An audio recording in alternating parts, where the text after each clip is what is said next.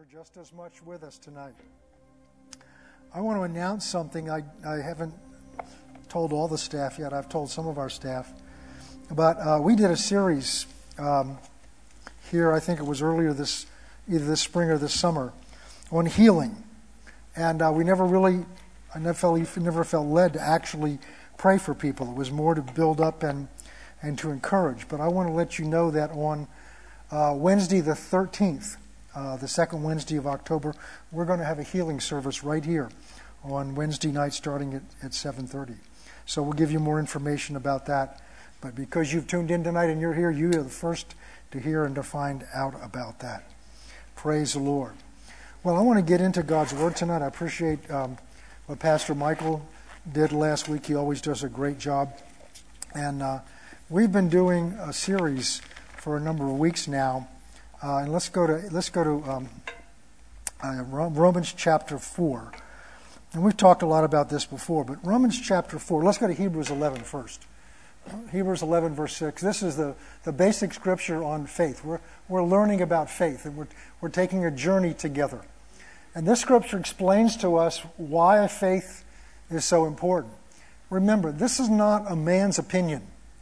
This is not, this is not uh, the Apostle Paul's opinion or whoever wrote the book of Hebrews. This is God's Word. This is God telling us why faith is so critical. But without faith, it is impossible to please God. And I believe we all want to please God. But God's telling us, without faith, it's impossible to please Him. Why? He tells you why. Because in order to come to God, so what pleases God is when we come to Him.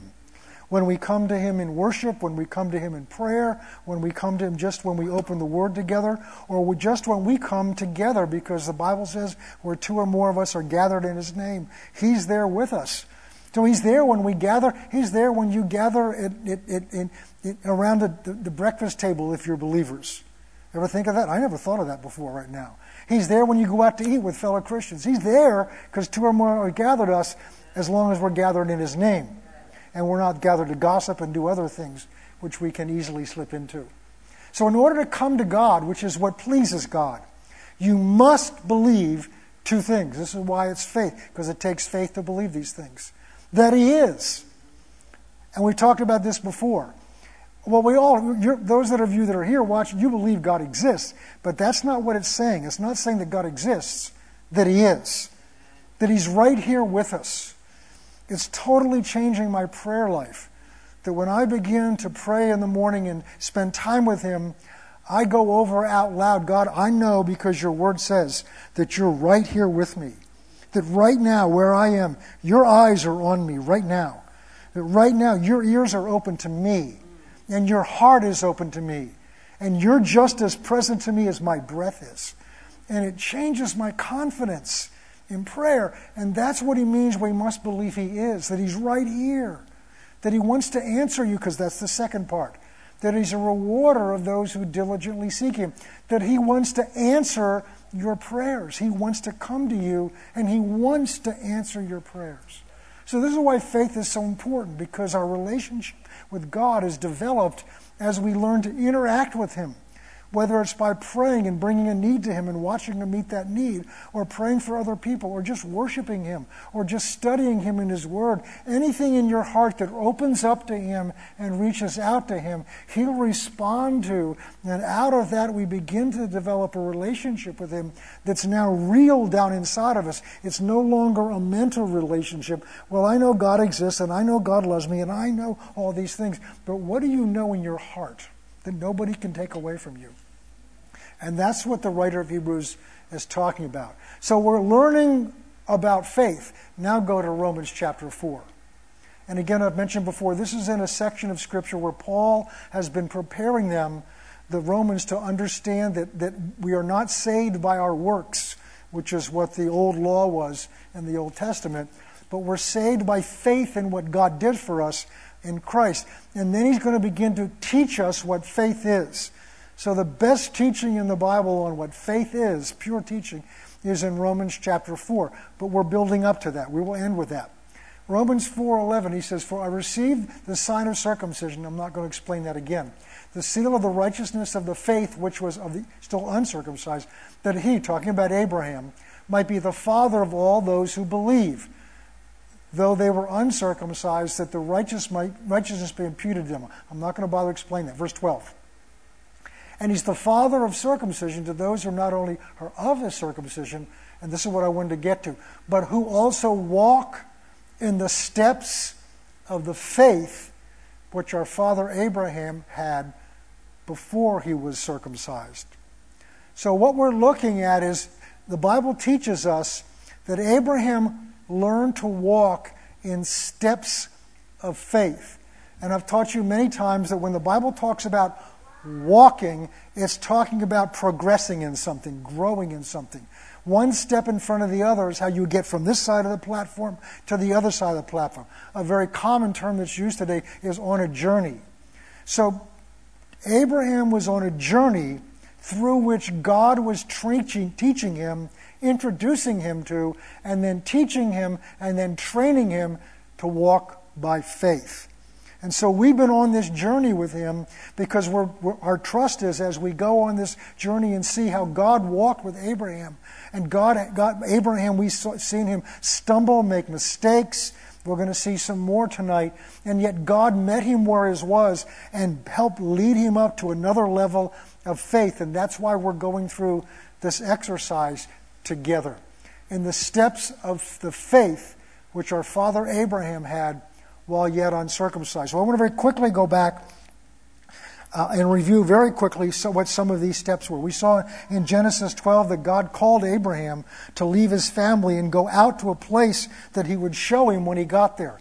So it was the beginning of faith was to step out in that area. And I think that's part of what Pastor Michael talked about last week, is stepping out. God calls you to leave something that's comfortable to you, that you put your trust in, to begin to take this step, I'm going to trust God.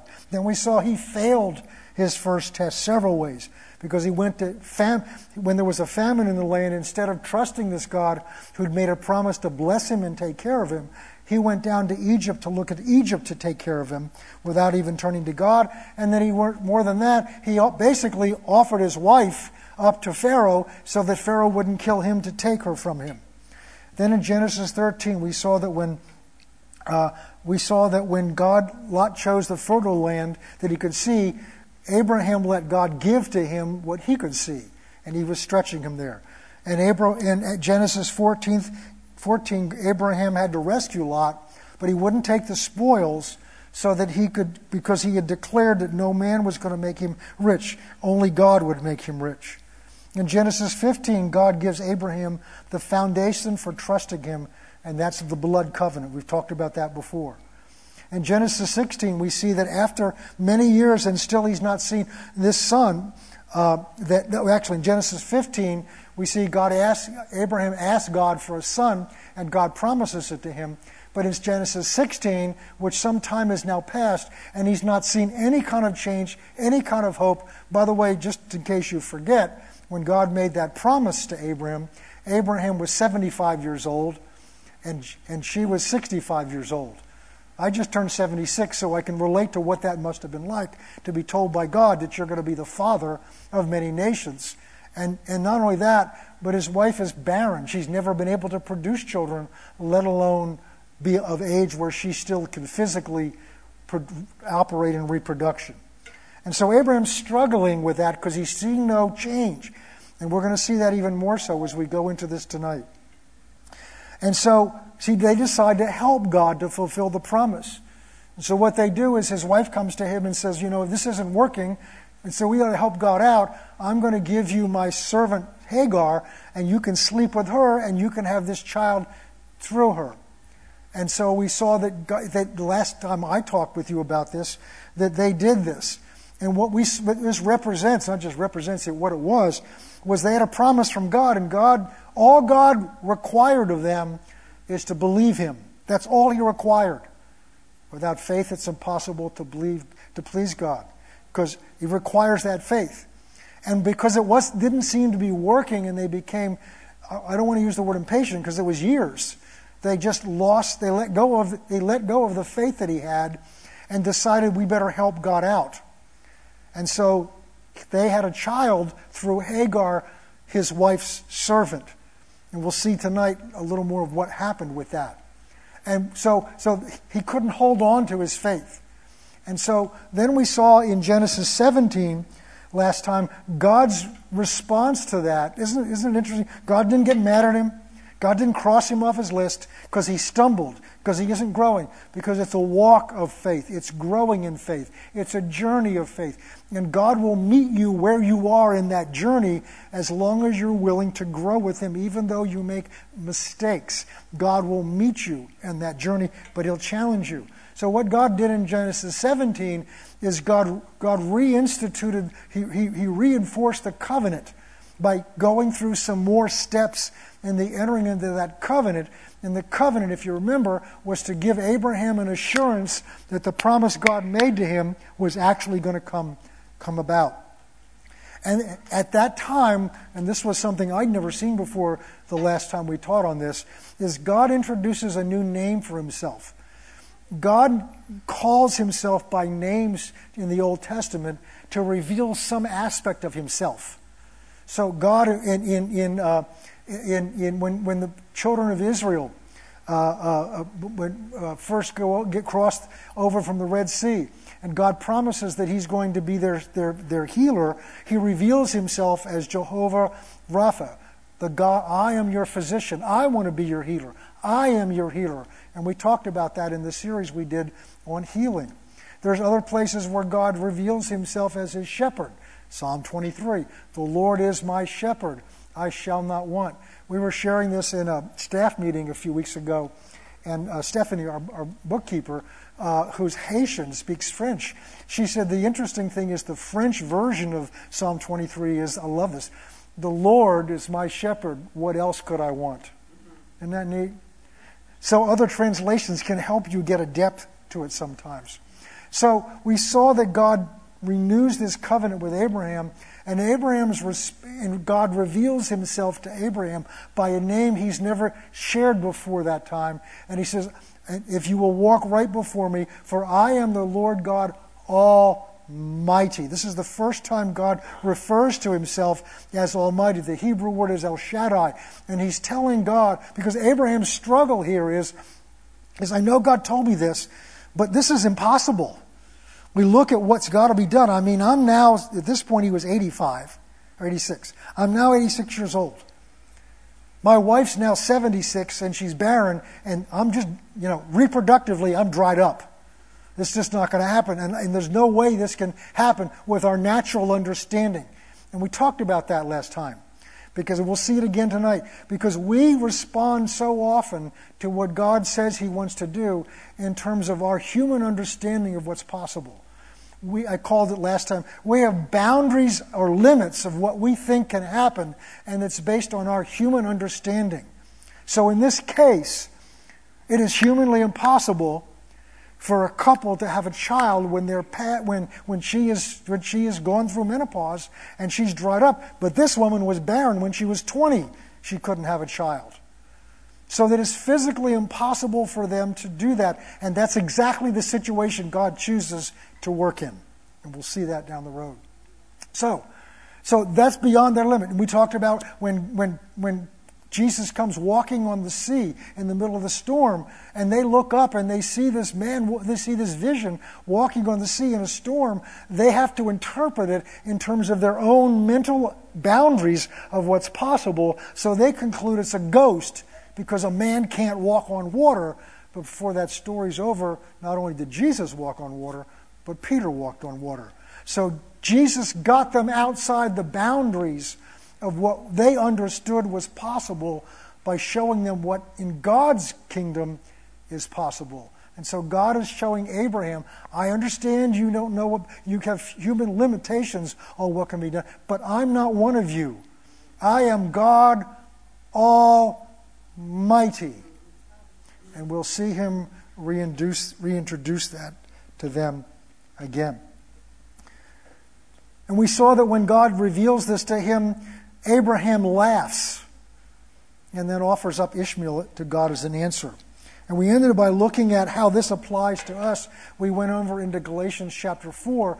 In Galatians chapter four, Paul draws this contrast between, between what the Old Testament law required, which was that you're standing before God based on how obedient you were to all the rules of the law, which started out in ten, and by the time they were through, it was six hundred thirteen laws they had to keep. And there's no way they could perfectly keep them. But all the pressure was on them for their obedience. And their standing before God was based on how obedient, perfectly obedient, they were to obey the law. And so, but he contrasts that or compares that with the New Testament covenant that we're under through Christ. And all that requires is that God, we believe in what God did for us that we could not do for ourselves. And we'll talk a little bit more about that. So we're going to get into the next chapter in this version, in this story, which is Genesis eighteen. And we'll just read down through the first section of it. So now where we pick up, Abraham is now ninety-nine years old. He's now older than I am. I know it's not, didn't seem possible, but it is. And when he was, the Lord appeared to him by the terebinth tree of Mamre, and he was sitting in the tent door in the heat of the day. So he lifted up his eyes, this is Abraham, and looked, and behold, there were three men standing by him. Now these are angels representing God. And when he saw them, he ran from the tent door to meet them, and he bowed down to the ground. And he said, "My Lord, if I have now found favor in your sight, do not pass on by your servant. But please, let a little water be brought to wash your feet and rest yourself under the tree. And I will bring you a morsel of bread that you may refresh your hearts, and after that you may pass by, inasmuch as you have come to your servant." And they said, "Do as you have said." And Abraham hurried into the tent to Sarah, that's his wife, and said, "Quickly make three measures of fine meal, knead it, and make cakes." And Abraham ran to the herd and took a tender good calf, gave it to the young man, and hastened to prepare it. So he took bread and milk and the calf. Okay, so what's happened here is he's approached by these three angels, and he's offering them refreshments. He recognizes that they have come from God. So let's read on down, verse nine. "And they said to him, 'Where is Sarah, your wife?' And he said, 'Well, she's here in the tent.' And he said, then he says to her, 'I will certainly, I will certainly return to you according to the time of life. And behold, Sarah, your wife, shall have a son.' And she was sitting in the tent door, which was behind them." Now, as I was looking at this, I began to see a progression here. God, when he first speaks to Abram back in Genesis twelve, makes a very general promise. He says, first of all, I will bless you. We've talked about what that means. "And I will bless those who bless you, and I will curse those who curse you. And I will make you into a blessing." That's a very general, very general promise. And then we saw over in Genesis thirteen, he shows Abraham the land that he's going to give him and said, "You will have many descendants that will fill this land." And then in Genesis fifteen, when God takes this step we've talked about, about beginning to enter into a covenant, Abraham now gets specific because God's making these big promises. You know, I'm going to bless you. You're going to, I'm going to, I'm going to bless you, and you're going to have this land. And, and Abraham is now beginning to process this. So Abraham, for the first time, asks for something. And he asks for what is the desire of his heart. And he says, right now, we've talked about this before, he says, right now, the only heir I have in my house is my servant Eleazar. Because the practice back then was, if you died without a male heir, you had the right to choose one of your servants and essentially adopt them as your heir, and they would become part of your family. And he didn't want to do that. He would much rather have his own heir, but it was impossible now. They were too old. So when God's making these bold promises, I'm going to bless you, and I'm going to enter into this covenant with you, Abraham's answer is, what am I going to get? Now we read in Hebrews eleven, without faith it's impossible to please God, because in order to come to him, you must believe that he is, and he's a rewarder of those who diligently seek him. Many times I think we don't really ask from our heart what our real desire is, is because we really don't believe God's going to do it or can do it. And we may not admit it to anybody in church. We may not even admit it to ourselves. But we'll hold back and protect ourselves. But now Abraham's inspired enough. God's done this twice. He's beginning to cut this covenant with him. And now Abraham's getting bold to ask for what he really wants by saying, right now, the only heir I have is my servant, and, and you know, I want to have a son. And then God promises him that he's going to give. So the, the, the, the, the, the response that God's giving is getting more specific. So now here we see, because now it's it's they've gone on for twenty-four years, and nothing's happened except what Abraham has tried to produce on his own. And now get, God gets specific as to a time. And he said, I will certainly return to you according to the time of life. And your Sarah, wife, your Sarah, your wife, shall have a son. What he's saying is nine months from now, you're going to have a child. Sarah's going to bear a child to you. So God's now getting specific as to the promise, as to the time. Notice it didn't happen right away. There are times God makes promises to us. Maybe they're from the Word. Maybe they're promises He's spoken to you. It may be about a relative. It may be about a child. It may be about a parent. Somebody that you've been trusting God for, believing. And, and, and, and it looks like nothing's happened. See, these stories are relevant to where we live. Maybe you've been believing God for a healing in your body. Maybe God's given you a vision for something He wants to do in your life or through you, and it looks like nothing's happening. And what do we do in that time? Because often God waits, because when we get a promise from God, we want to get in gear and help God out, just as Abraham and Sarah did, especially when we don't see results when we think we should be seeing results. But faith involves trusting God no matter what you see or don't see. And so sometimes God has to let us run out of our own efforts just to see what we can do. Sometimes it takes a while so you even forget what God promised you, so that when it happens, you know it was God, and God gets the glory. So now God's gotten specific with him. And he says, nine months from now, your wife Sarah's going to bear a child. Now God's on the line. See, when, when we just take a general promise, or we ask God for something and it's just kind of general, and this is often what we, oh Lord, my desire is that you bless the world. My desire is world peace. Well, God wants you to be specific with him. Faith is specific with God. Because you see, when we're specific with him, we can tell whether we got the answer or not. But if it's something general, Lord, bless my wife, bless my family, you know, and, and, and you know, she got a raise that day. Oh, God, thank you, you blessed her. But you don't know for sure whether that was God or just she was going to get a raise anyway. And so when we're specific with God, God wants us to be specific with him, because God wants to show us that it was God and God alone that did that. And that will build your faith like nothing else, and your confidence in him. So we see Abraham became specific, and now God's getting specific. So if this doesn't happen in nine months, and by the way, they'll know before nine months, because she'll get pregnant pretty soon, then, then we'll know God's not, God didn't keep his word, but God did keep his word. So let's look down at verse eleven. Now Abraham and Sarah were old and advanced in age, and Sarah had passed the age of childbearing. So she'd gone through menopause. Therefore, look at this.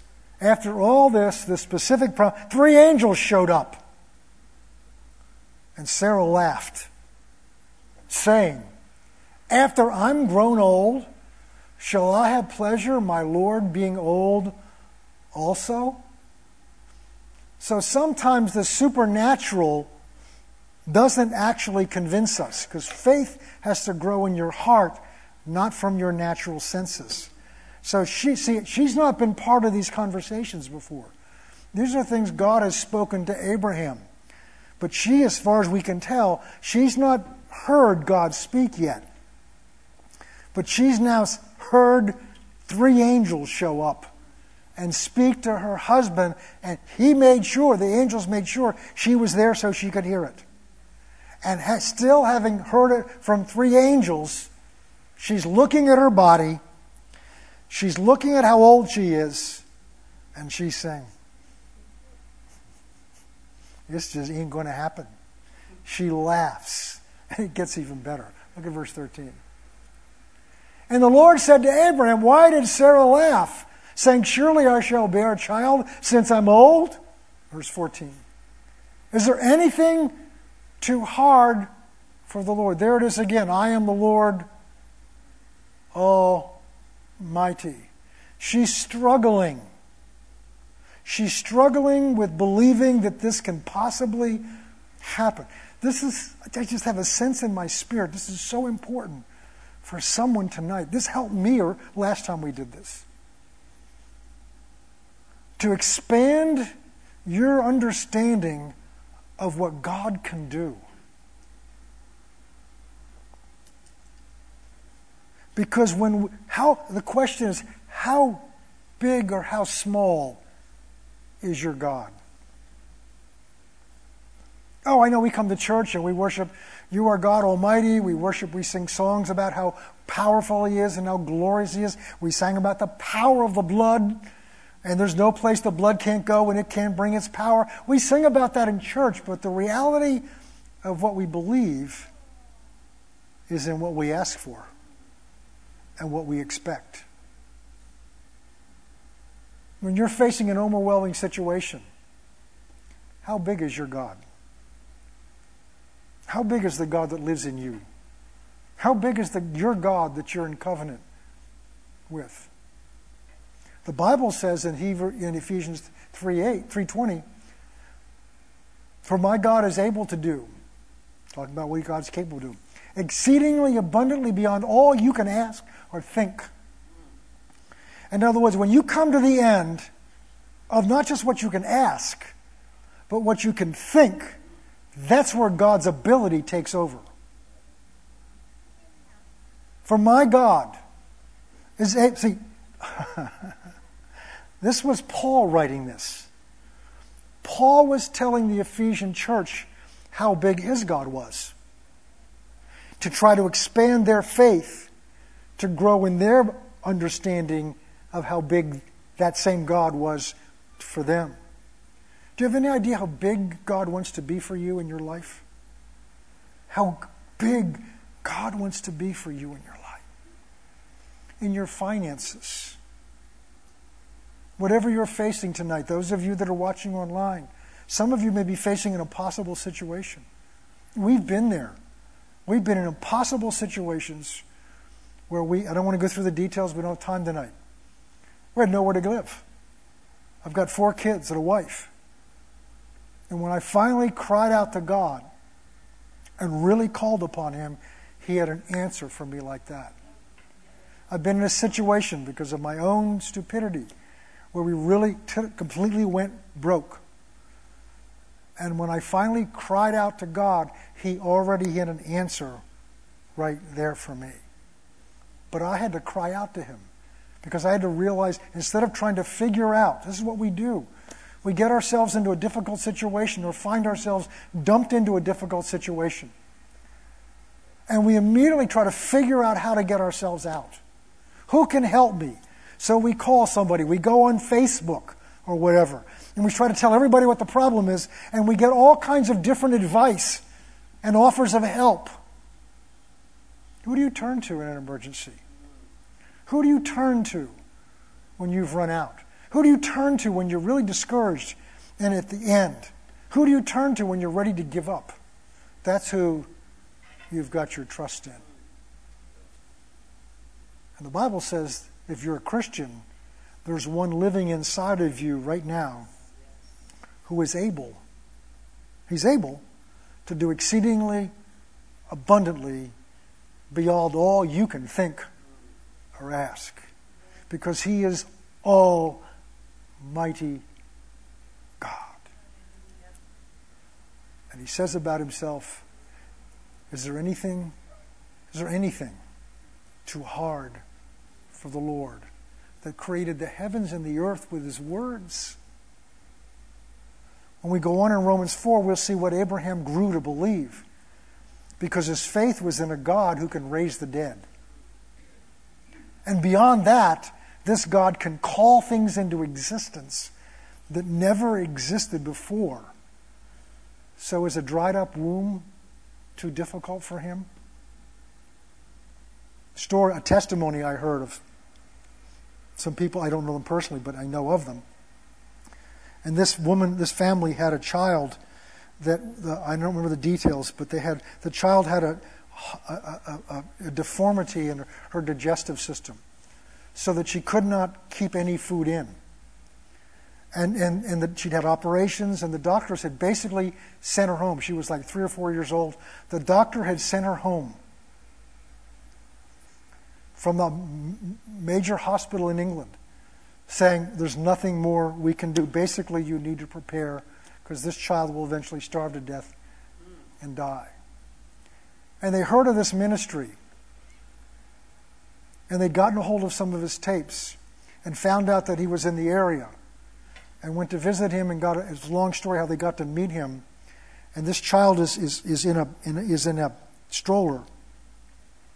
And of course, they've been told all kinds of things by the doctors, and the doctors do their best based on human knowledge and human understanding within those boundaries of what our minds and our understanding can conceive as possible. And in this little girl's case, her condition was now outside that boundary where there was nothing else they could do. But this was a man of real faith, the kind we're talking about. And they brought this little girl up to him, and they told him the whole story, and they'd been told such terrible, terrible prognosis by everybody before. And he looks at the child, and he hears their story, and he said, "That's a piece of cake for God." And they kind of were stunned, because you see, he believed, is there anything too hard for the Lord? No. The only thing God can't do is to make us believe him, make us trust him.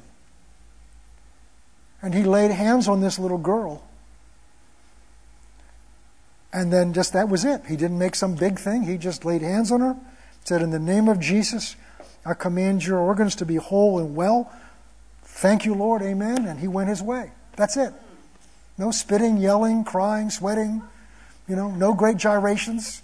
He literally trusted that Jesus meant what he said. "When you speak in my name, I will make sure it's done." So they left there. They put her in the van, and they drove by a McDonald's, and she pointed to it that she was hungry. So they drove in there, and now they got to decide, are we going to believe that this girl, girl's healed? Because if we give her something to eat, she could choke on this and die right now. They had to decide whether they believed that this was done. And they chose to do that, and they took her in there, and she ate two cheeseburgers and some fries, and she wasn't capable of doing that. And the last report I heard, she was like twenty-some years old, healthy and well. Is there anything? You need to ask yourself that. And I just have this sense of dwell. Is there anything in your life right now, any need you have, that's too hard for God? Is there anything that's too hard for God? God who is almighty. But here's the issue. Because he said, Paul says, "My God, the God I believe in, is able to do exceedingly abundantly beyond all you can think or ask." And then here's the kicker: according to the power that dwells in you.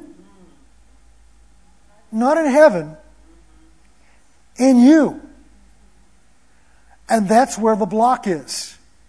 Because the block for that power to flow out of you is located between your left ear and your right ear. It's in your mind and your understanding in the limits.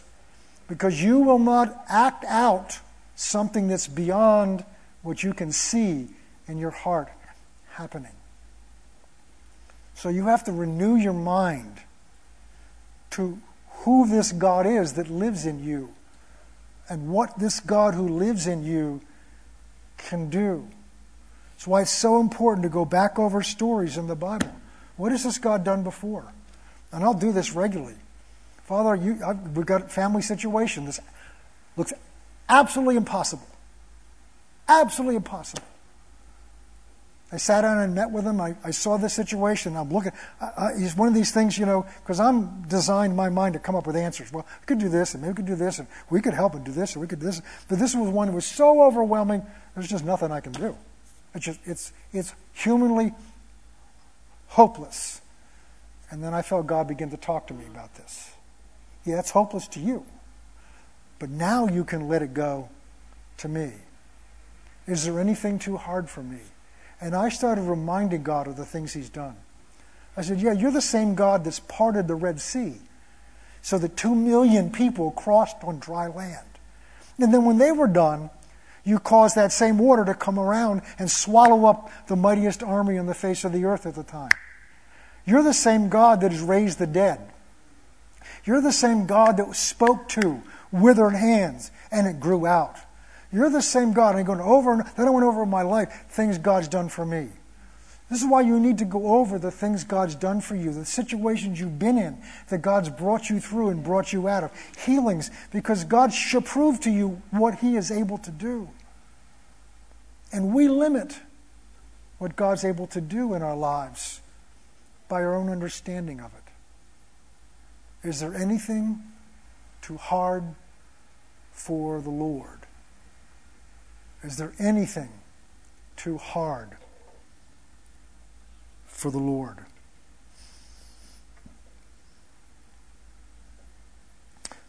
I want to talk about the rest of this chapter because it shows you another aspect of Abraham's relationship that had developed with God. So let's go down to verse sixteen. Then the men arose from there and they looked towards Sodom. Remember who's there? Lot's there, his nephew. And Abraham with, with them to send them on the way. And look at this. The Lord, so this is the Lord speaking through these angels.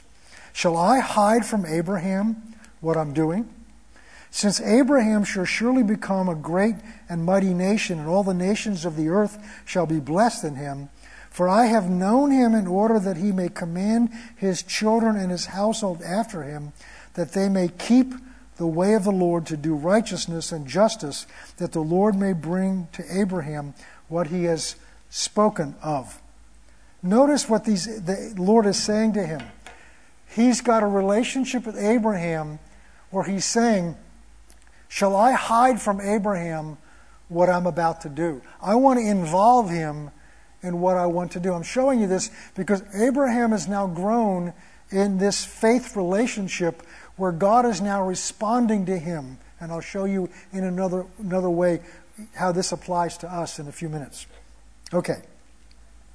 And notice what he's saying here. I won't hide from him what I'm going to do. Why? Because God has bestowed a blessing upon him.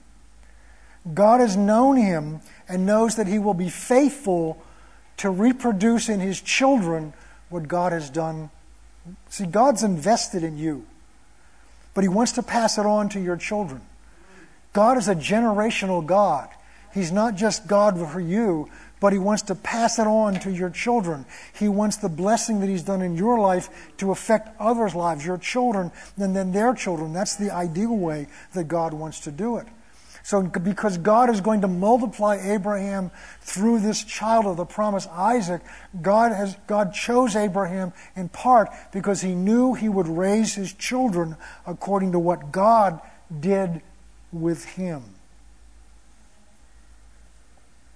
And because he would pass that blessing on. So God is saying to him basically, I want to include Abraham in what I'm doing. Now this this runs completely against religion. Religion teaches us that God's sitting way up on high and that, that, that you know, if we approach him, we have to approach him a certain way. We've got to genuflect or cross ourselves or say certain words. We have to be in, a, in just the right place. We have to be we have to be just so, because this is a holy God, and He is a holy God. He is a holy God. And God set everything up so we can have a relationship with Him. But religion robs us of a relationship, a real, living relationship with God. But not only does that, uh, it, it, not only does it rob us of a living relationship with God, listen to this, it robs God of a living relationship with you. The very end of the book of, not the end of Matthew chapter twenty-four, twenty-five, and twenty-six, there's in there, Jesus gets angry. He gets angry at the Pharisees and the Sadducees and the scribes, the religious, the religious leaders. And if you read carefully what he's angry at, he's angry because they have established boundaries and walls that keep the people away from a relationship with their God. And he's angry for his father's sake, because it's robbing their father, his father, of this relationship with them that God wants to have with them. Remember, everything in the Bible is about restoring back what God originally created in the Garden of Eden, and that was nothing more than an intimate, real, living relationship between God and that man and that woman. And God wants that restored. So here we see, you know, we see God, Jesus was angry because the religious leaders were blocking people from coming. They were setting, they were setting obstacles in their way. And religion does that today.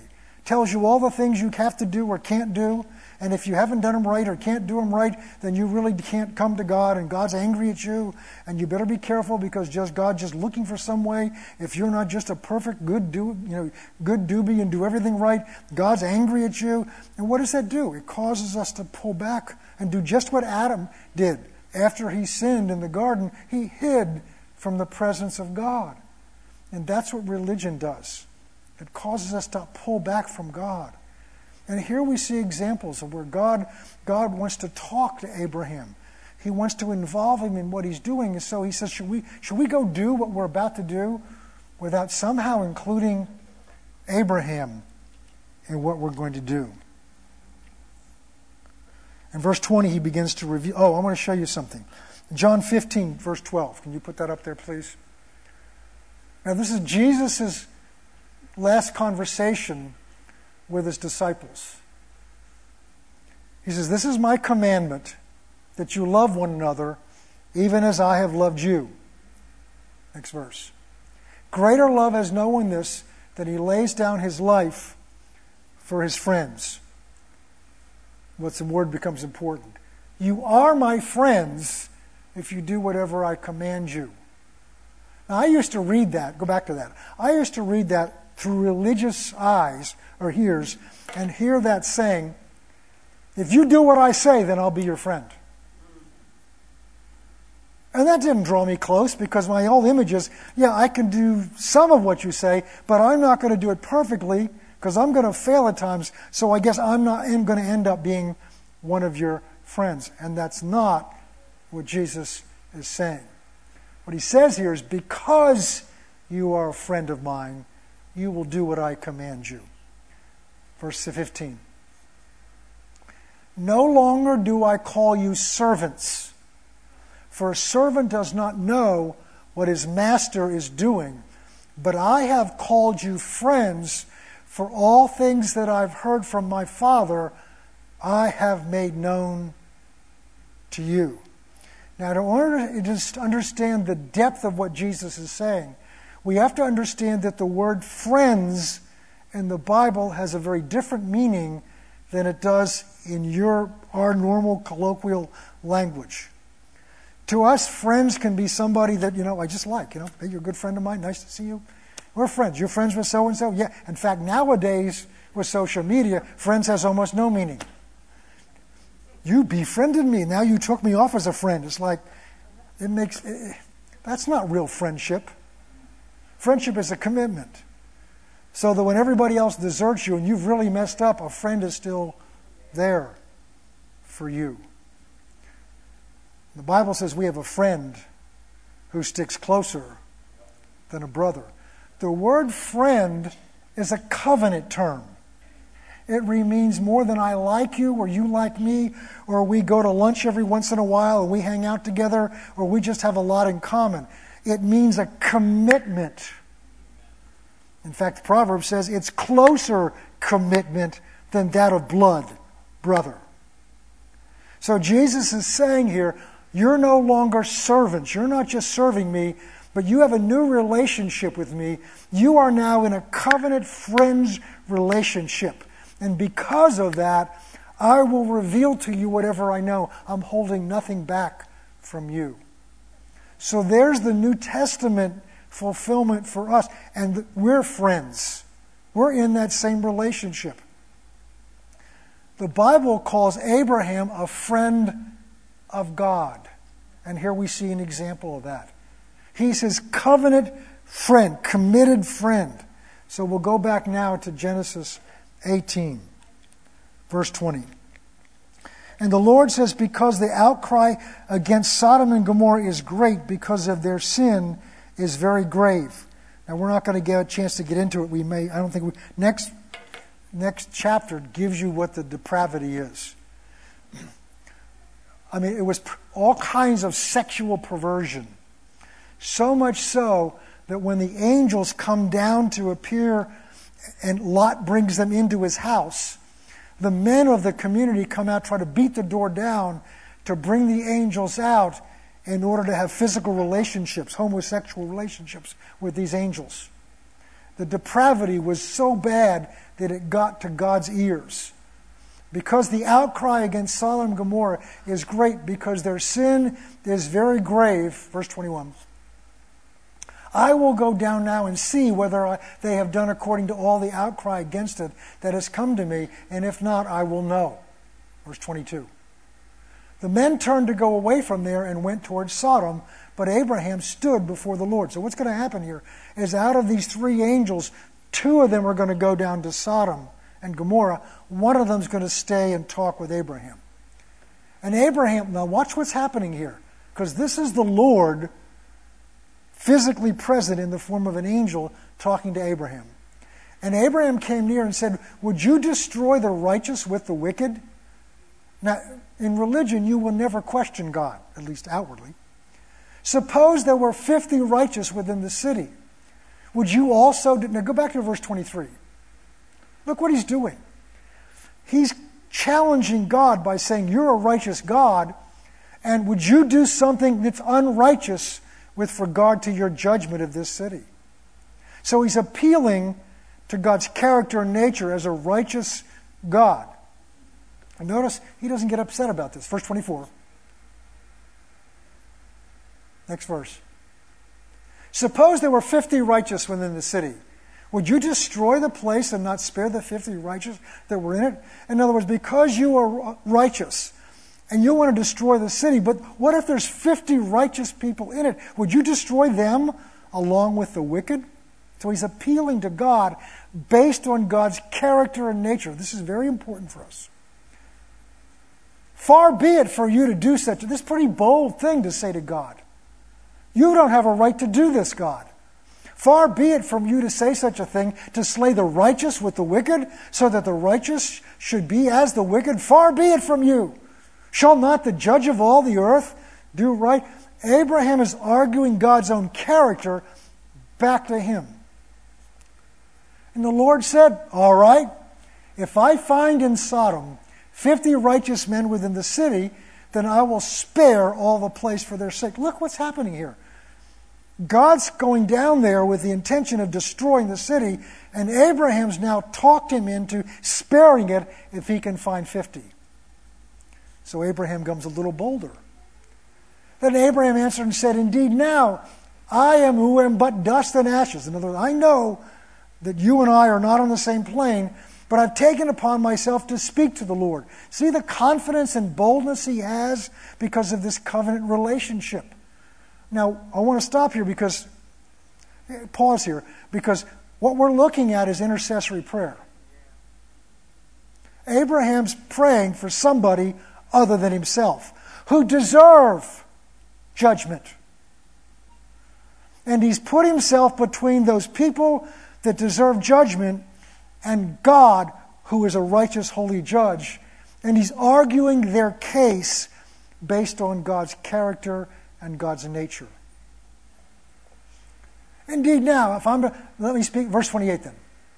Suppose they're five less than fifty. He's, he's a good Jew. He's bargaining with them. Right? Would you destroy all the city just because of a lack of five? And he, God, said, all right, if I find forty-five, I will not destroy it. And he spoke to him yet again. Said, all right, suppose there's forty found there. And he said, I will not destroy it for the sake of forty.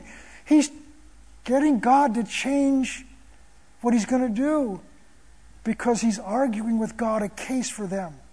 And see, we have this image of God, first of all, that, well, God's absolutely, absolutely predestined everything, so what good does it do to argue with God? But God tells us to come and argue with him. And Isaiah, I think it is, he says, come and argue me with me that you may be proved right. God's the only being I've ever known that wanted me to argue with him so I could win. My wife's never done that with me. I've never done that with her. So God wants us, he, for whatever reason, God wants us to come. Because notice what happens. In this process, there's a deepening of the intimacy and relationship. There's a give and take here. And then he said, well, let the Lord not be angry, and I will speak, but suppose there thirty found there. So now he's jumping by ten. And he said, I will not do it if I find thirty there. And he said, indeed, now I've taken upon myself to speak to the Lord. Suppose there's only twenty found there that are righteous.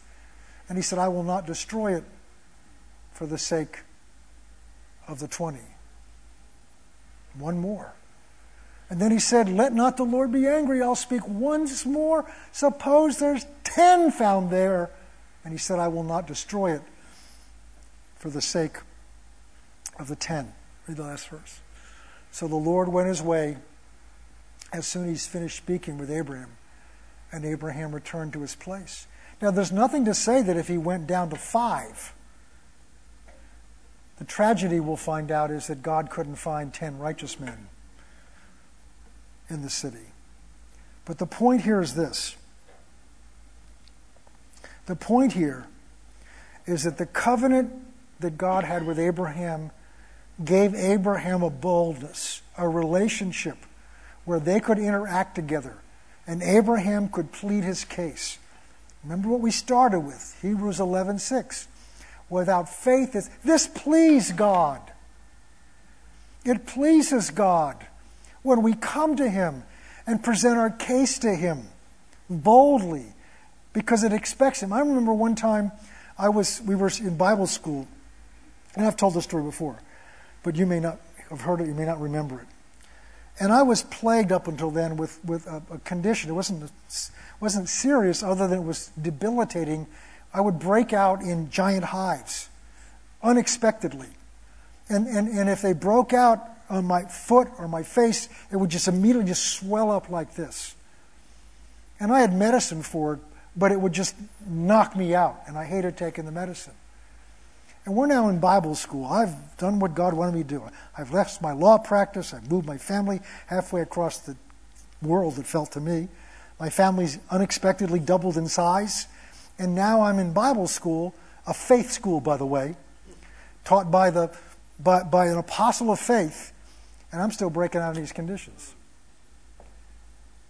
You know, and I, I would I would make faith confessions, and I would do faith things, and nothing was working. Until one day I got mad. It happened one more time. And I remember I went into our bedroom and I closed the door. I'm going to have this out with God. And I went through my case. And I I said, God, I've left law practice. None of this had anything to do. God doesn't owe me anything. But I argued what was in my heart. I said, I've left my law. I've done everything you want me to do. I'm in a faith school and I'm still having with this. This shouldn't be. And I was mad at God. And all of a sudden I heard from God, now you're in faith. And it stunned me. But I've been making faith confessions. I've been reading my Bible. I've been doing all the things I was supposed to do so that you would heal me. But none of it came out of my heart. that came out of things I thought I was supposed to do. But when I got to the point when I was frustrated with God, it meant that somewhere down inside, I believed it should have happened, and I didn't see it, and I'm asking why. And God called that faith. It came out of the cry of my heart. There are many places in the Old Testament, it says, they cried unto the Lord. It speaks of a cry coming out of your heart, saying, why is this happening? Father, this is what I need, not because I know this is the right thing to say or the right thing to do. And this is what Abraham's doing here. He's crying out to God on behalf of them, and it pleased God. And when I did that, the Lord showed me immediately what I was doing wrong. I was doing the right things, but I had never meditated on the Word and got it into my heart. So I determined I'm going to take this next week. And every moment my mind does not have to be focused on something. I took one scripture, and it wasn't even a healing scripture. And I meditate on that. I went over that and over that and over that. I talked it to myself. Every, literally, every spare moment I had, from the time I got up until I fell asleep at night, if I woke up in the middle of the night, I went over that scripture. It was Romans eight thirty-two.